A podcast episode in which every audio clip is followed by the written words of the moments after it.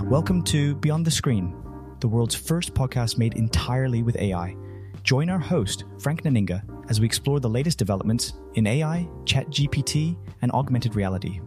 In today's episode, we discuss Google's new AI powered features for Google Workspace, Microsoft's decision to lay off members of their ethics and society team, and a report by the European Commission highlighting the need for the EU to invest more in AI. Stay tuned for more insightful discussions on the evolving world of AI. Google is introducing AI powered features to its popular Google Workspace suite of applications. This includes Gmail, Docs, Sheets, and Slides. With the new features, users can expect to see improved autocomplete, grammar and spell check, improved search tools, and more. Google says it hopes these new features will help users create better documents and presentations. AI powered features will also help users find documents, emails, and other content faster and help to surface relevant content. Google is also introducing a new AI powered assistant to help users stay organized by offering smart recommendations and task management.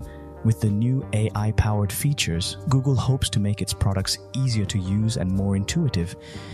Microsoft has recently made the decision to lay off members of their ethics and society team responsible for AI development. The team was originally created in 2018 to analyze the ethical and societal implications of artificial intelligence applications within the company. The decision to lay off members of this team has caused concern among many in the tech industry regarding the prioritization of ethics in AI development. Microsoft has yet to comment on the reason for the layoffs or what this means for their future AI projects.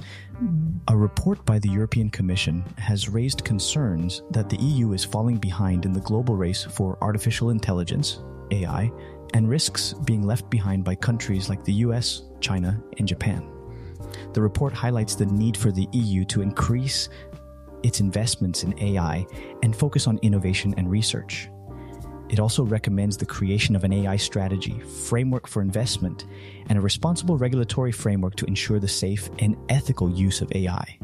Additionally, the report calls for increased collaboration with other countries and investment in digital infrastructure and skills to promote AI development. These measures are crucial for the EU to remain competitive in the global AI landscapes. Thanks for tuning in to today's episode of Beyond the Screen with Frank Naninga. We hope you enjoyed exploring the world beyond our screens as much as we did. Keep your eyes open and your mind curious for new stories and experiences. Until next time, go out and discover what the world has to offer beyond the screen.